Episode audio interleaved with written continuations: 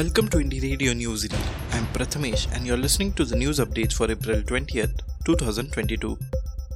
Here are the international news updates for today. British court approves extradition of Julian Assange to US. Britain's Westminster Magistrates Court issued a formal order on Wednesday to extradite WikiLeaks founder Julian Assange to the United States to face espionage charges. The decision on whether to approve the extradition now rests with British Home Secretary Priti Patel, although Assange's lawyers may still appeal within 14 days against any decision that approves the extradition. Last month, Britain's Supreme Court denied Assange permission to appeal against a High Court decision to extradite him to the United States. Assange is wanted in the United States on allegations of disclosing national defense information following WikiLeaks publication of thousands of leaked military documents relating to the Afghanistan and Iraq wars a decade ago. Mexican state granted exclusive power over lithium exploit. On Tuesday, the Mexican Senate approved a reform to the national mining law that confers the state an exclusive power over lithium exploitation passed by 87 votes in favor, 20 votes against, and 16 abstentions, the reform recognizes lithium as a national patrimony. It also prevents concessions and private contracts for this mineral's exploitation and establishes the creation of a state enterprise for this purpose. Currently, Mexico contains the world's largest lithium deposit in the Sonora region, where over 243 million tons of this metal are located. Mariupol ultimatum passes as 100 shelter in steel mill. The deadline of a Russian ultimatum demanding the surrender of Ukrainian forces in Mariupol has passed with no sign that the troops have complied. The final Ukrainian holdouts, reportedly accompanied by 1,000 civilians, have taken shelter in the city's massive Azovstal steel plant. Moscow's ultimatum comes as the local Ukrainian commander warned that his troops can hold out for just days or hours. But Kiev says there is a tentative deal to rescue some civilians from the city. This is the second ultimatum Ukrainian troops at the plant have faced this week. Kenya police launch manhunt after athlete killing. Kenyan police have launched a manhunt after the body of a female athlete was found with stab wounds in the town of Iten, famous for its center for long distance runners.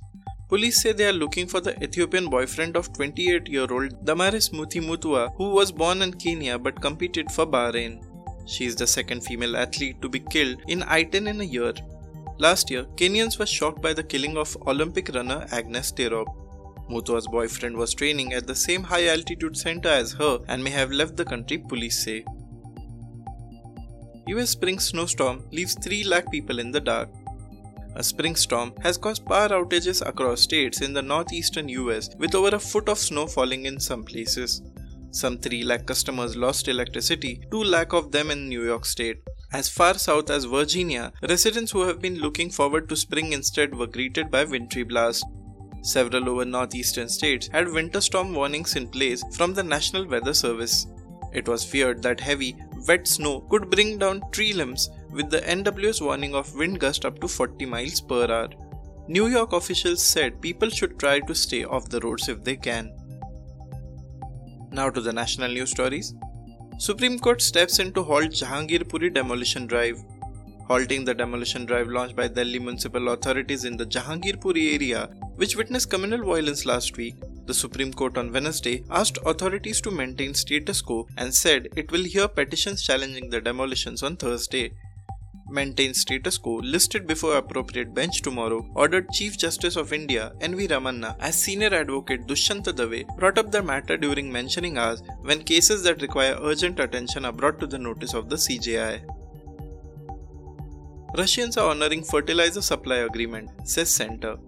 India has received fertilizer shipments of 3.60 lakh metric tons or LMT from Russia since the start of the Ukraine war on February 24, Fertilizer Secretary Rajesh Kumar Chaturvedi said on Tuesday.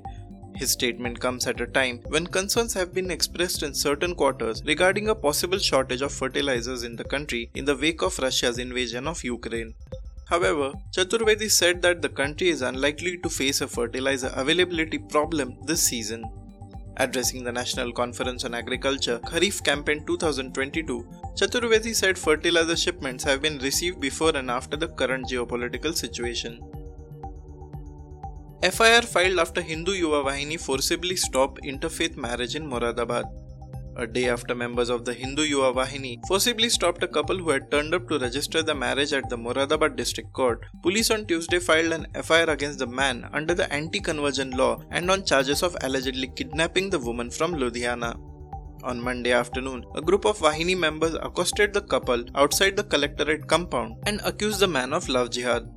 The couple were later handed over to the Moradabad police while the Vahini members raised slogans of Jai Shri Ram. Rajasthan Dalit families briefly flee village following clash with Gujjars.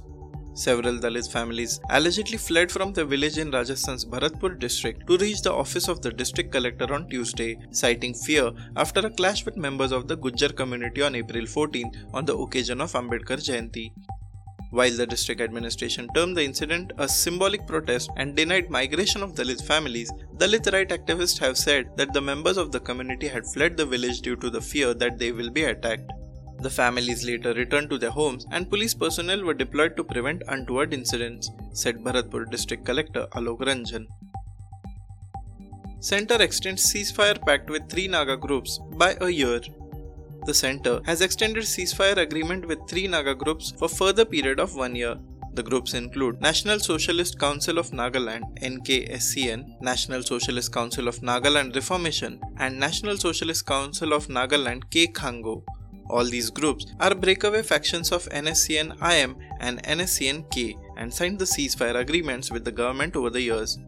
The development comes even as NSCN IM leaders, led by General Secretary Th Muivah, Tuesday met with center's representatives for Naga peace talks AK Mishra at the outfit's headquarters, Camp Hebron near Dimapur.